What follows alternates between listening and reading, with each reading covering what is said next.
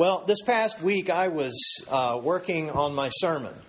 I know that that may be uh, news uh, to some, but I, I was um, at home and I was reading this text uh, that Tina read to us earlier. And it's one that you are no doubt very familiar with. Uh, it's called the Love chapter. It's probably the most famous chapter in the Bible. And it's read at weddings, uh, especially at weddings, and it's uh, one of those that will come around, uh, especially February 14th, as people think about love. But I was uh, there studying this text, and in the background, um, I uh, was hearing the chiming of the hour uh, from St. Joseph's Catholic Church. Uh, it's such a beautiful thing to be able to, to hear the bells of the church ring every hour and even on the half hour. And at Christmas time, um, you can hear the Christmas carols playing, and just it's great to be surrounded by that. But as I was working, uh, I noticed that I kept hearing the, the bell. It kept gonging like every minute. It would just gong, gong. There was no melody at all, just kept beating. And I thought, well, if they have a Quasimodo, uh, like he uh, is on speed or something, you know, it just kept ringing the bell. But it just kept going. And it got to the point, you know, after 15, 20 minutes, this is getting annoying to the point where I wanted to pick up the phone and call the church and say, uh, you know, I think your bell is stuck. Uh, it's driving me crazy down here. And, and it was just one of those aha moments where I thought, wait a minute, I'm reading a verse about uh, a noisy gong that just is, uh, you know, swinging and making noise that is annoying. And I thought, okay, God, I got the message. Uh, I need to pay attention a little bit more to this text. If you'll look in, in your Bible at 1 Corinthians chapter 13, uh, we're looking at verses, uh, well, 4 through 10 or 1 through 10, but primarily we are looking at uh, 14 through 10.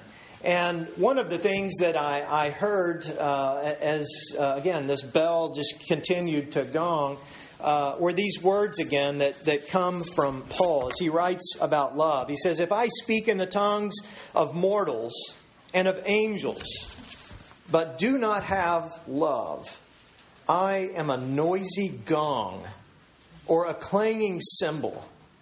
And I and if I have a prophetic prophetic powers and understand all mysteries and all knowledge, and if I have all faith so as to remove mountains, but I do not have love, then I am nothing.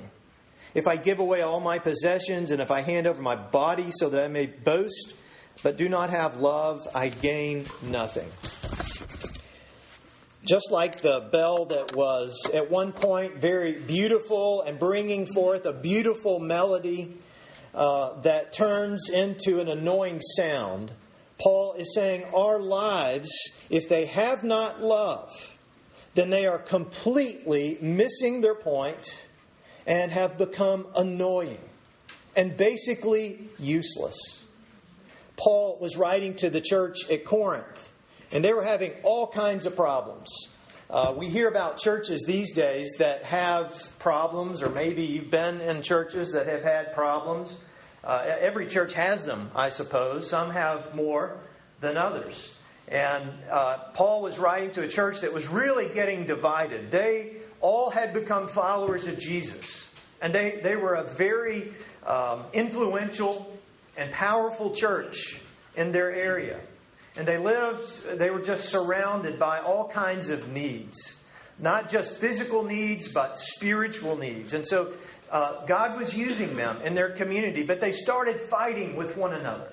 And you can read that here in Corinthians. Paul gets extremely angry with them. And he writes some, some very pointed words and wants them to understand the need for unity. And when we talk about body of Christ, most of our uh, imagery, our language for that comes from uh, this first letter to Paul. And by the way, it's First Corinthians, not one Corinthians, right?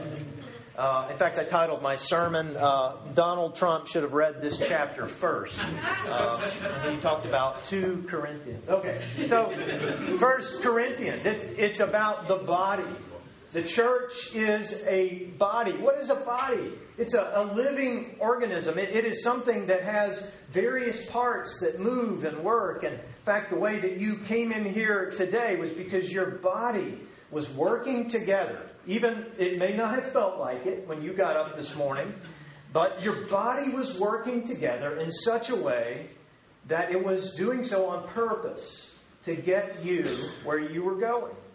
And Paul says, Church, you are a body, but you're not working together in the way that you should. You know, the, the feet are going in one direction, uh, the arms are going in another direction, the, uh, the head is going and, you know, wanting to go different directions, and it's just a big mess. Paul says, You need to get back to the most essential thing. He says, It's not about faith. That's uh, that's a great thing. And by the way, the church tends to be described in that way faith, hope, and love, right? Those are three very important things that the church participates in. So, faith is important, but Paul says that it's great that you have faith, Corinthian church. You put your faith in Jesus as the leader of your church, the leader of your lives. Great. But that's not enough. Hope, that's great too. You have hope that you'll become the kind of church that God wants you to be, that you have hope for eternal life and hope for uh, things to happen in the world, all that. Paul says, great, but that's not enough. He says, if you don't have love, then you have missed it. Everything else that you do is basically meaningless because love is the one essential. And as we've looked at this before, uh, the word that Paul is using for love is that word uh, and of course, in his language, uh, there were various words for love. And the one that he picks, the one that he selects, is the one that means sacrificial love. It's the same word that Paul uses when he describes the love that Jesus demonstrated for us, the love that took him to the cross, the love that he would show people around him, this agape love. And so Paul writes to this church and says, You are not going to be the community or the body that God desires you to be until you are loving one another with a sacrificial kind of love. And he gives them a metric for that love. And uh, those are the words that uh, Bill and, uh, and friends uh, so beautifully saying to us. And there are so many different parts of that. And we're going to look at that more specifically in a minute as we talk about our own relationships. But that's what Paul was wanting them to understand. Love is something you do. Uh, it is not this philosophy, it's not an ideal, it, it's not just some kind of a concept that's out there floating around. It is something that has been done for them. And it is something that they are to do for other people and the other people begins in their own church. It's like he's saying, How can you expect uh, God to use you out in the community if you can't even love one another? And that was a great message for them to hear. He did have to write another letter. it's a great message for churches of today to hear, isn't it? Isn't it a, still a relevant message? That these are the things, these are the ways that you are to love one another. And if you uh, look here in verse 8, here, here are the descriptions. Love, or verse 4, love is patient. Some of us would stop right there, wouldn't we? Love is patient. Love is kind. Love is not envious or boastful or arrogant or rude. How many of you have already been all those today? It does not insist on its own way. It is not irritable or resentful. Paul says to them, Look, love does not rejoice in wrongdoing, but it rejoices in the truth. It bears all things, believes all things, hopes all things, and endures all things. So, Corinthian church, whatever you're going through, whatever issues you have, this kind of love will get you through it all. And he says, Love never ends. So, love is the essential. It's all about love, and yet they were missing the love that God intended for them to show one another.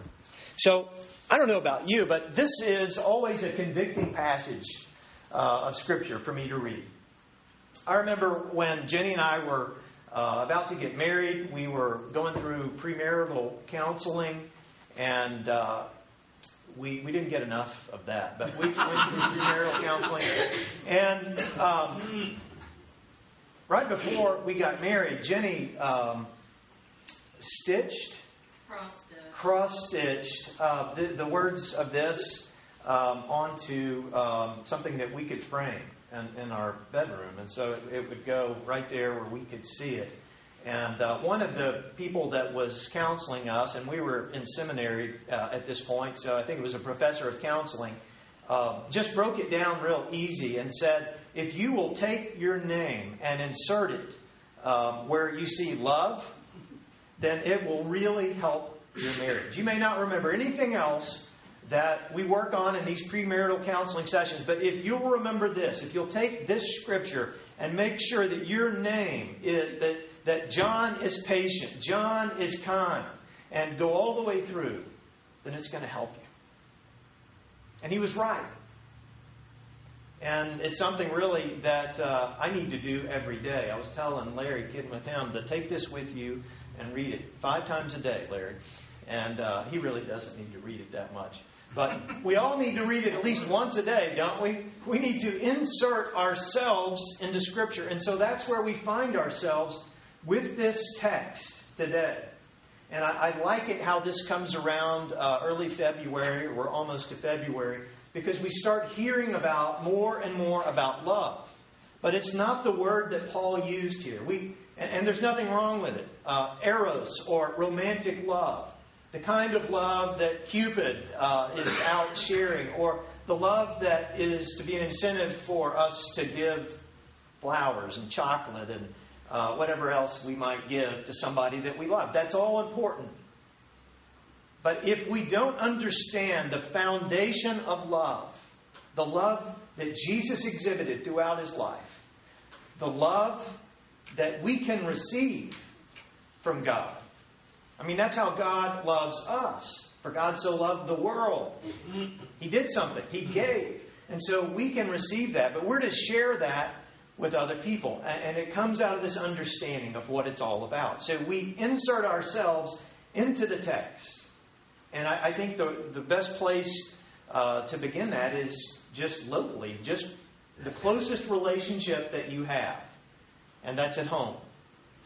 Love is to uh, be the foundation of any home, this kind of love. So as you look at your closest relationships, whether it's with a spouse, or children, if it's with your parent or parent with your uh, with your uh, your children. Think about that. How is this love evident? And by the way, I want to just challenge you to, to get this love checklist out. I went ahead and checked all the boxes for you. Um, because I want you to I want you to leave here today positive thinking, okay, yeah, this is a love that I can I can do. I'm not going to be perfect, and there are going to be days when I'm not going to be able to check this box. But I want you to think about this in the context of your closest relationship. Are these descriptions accurate for your relationship? Have you given up on the person that you're closest to? Do you care more for yourself than you do for other people? What about not wanting uh, its way. Doesn't want what it doesn't have. It doesn't strut. I like that. Doesn't I didn't come up with that. Uh, but love isn't boastful, right? It, it's not proud. Uh, it doesn't have a swelled head. It doesn't force itself on others. It isn't always me first. See, this is where it gets really practical. Paul is, is quite the theologian, and, and you can read Paul's letters and just see all of this uh, deep and beautiful stuff about God. But he brings it all to a very fine point. He says, none of it matters unless you're loving people like this. So, in your closest relationships, but also when you uh, go to work tomorrow, It is supposed to apply to the people that you work with, the people that you don't want to see when you uh, go to work tomorrow, right? That we all have those. Sorry, say from. Just kidding.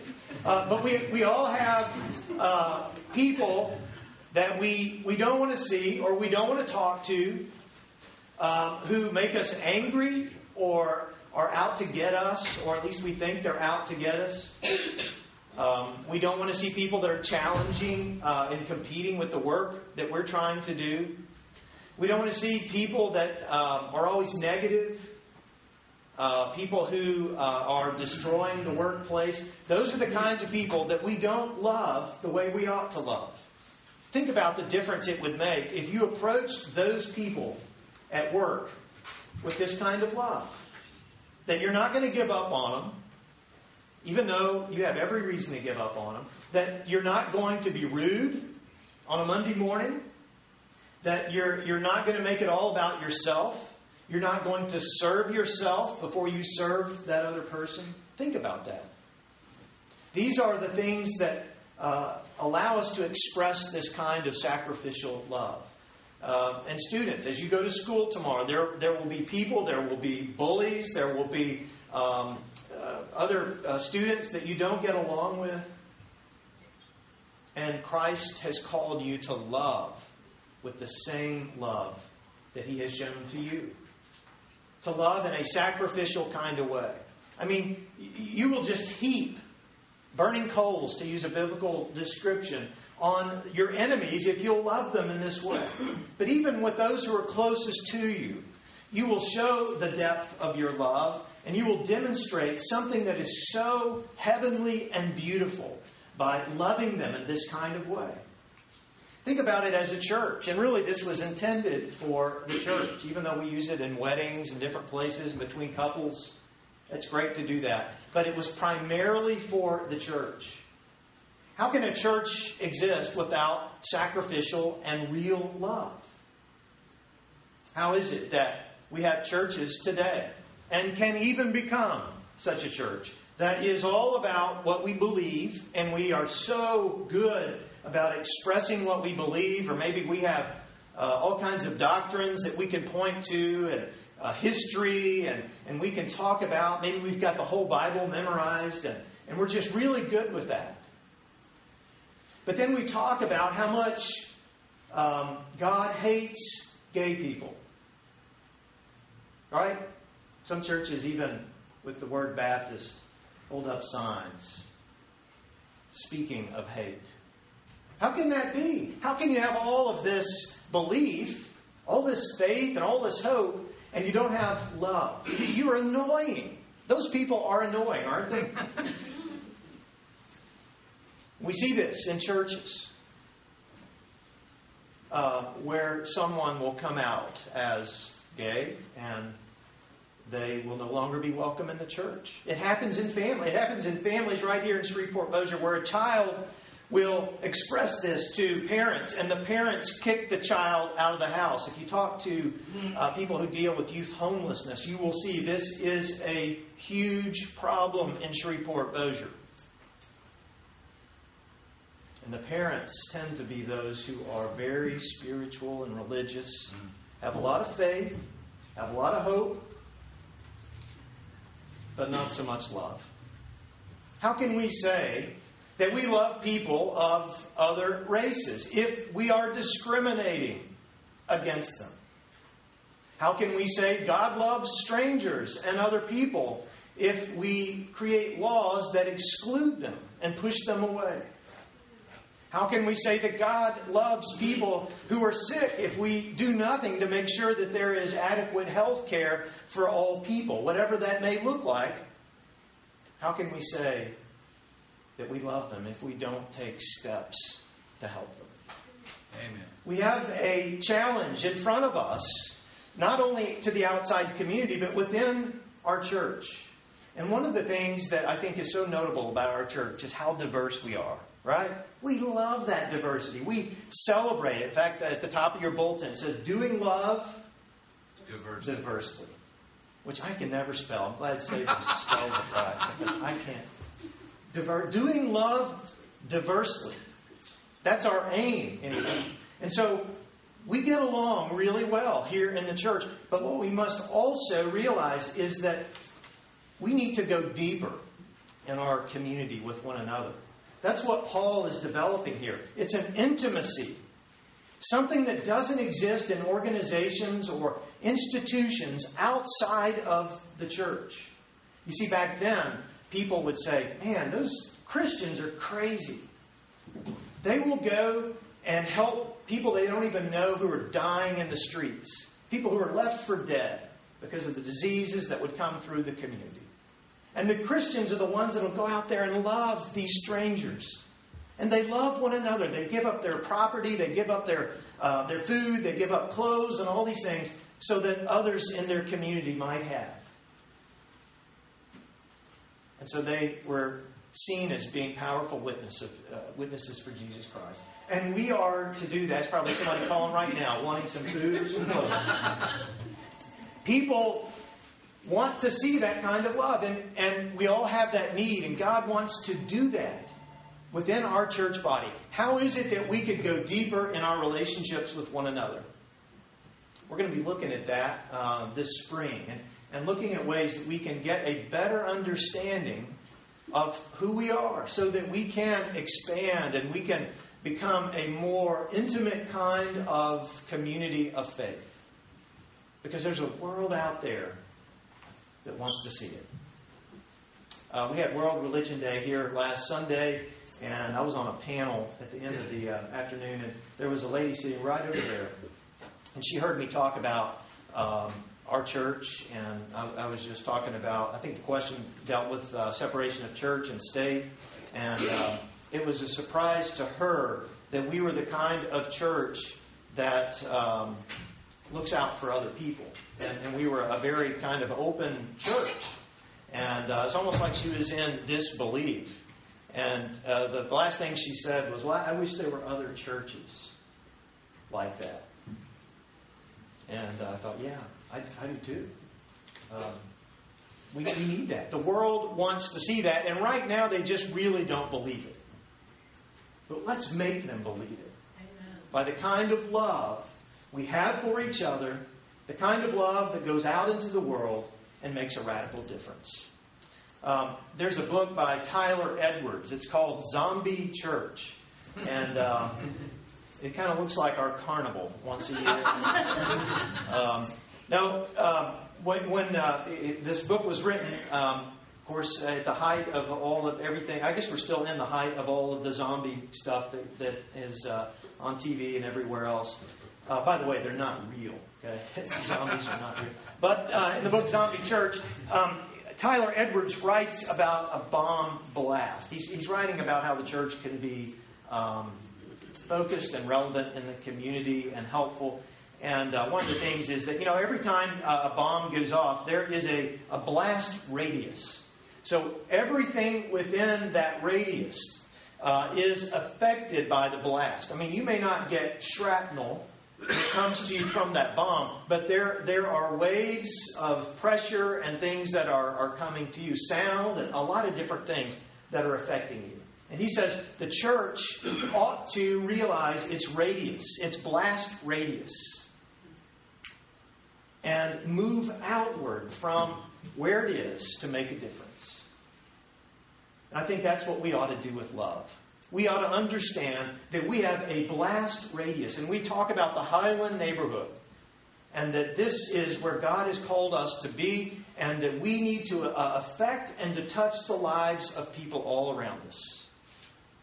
And so it begins right here with you, with what you're doing with love, what you're doing in the closest relationships, what you're doing in the church, what you're doing at work, what you're doing in the Highland neighborhood, what we are doing around the world. There is a radius.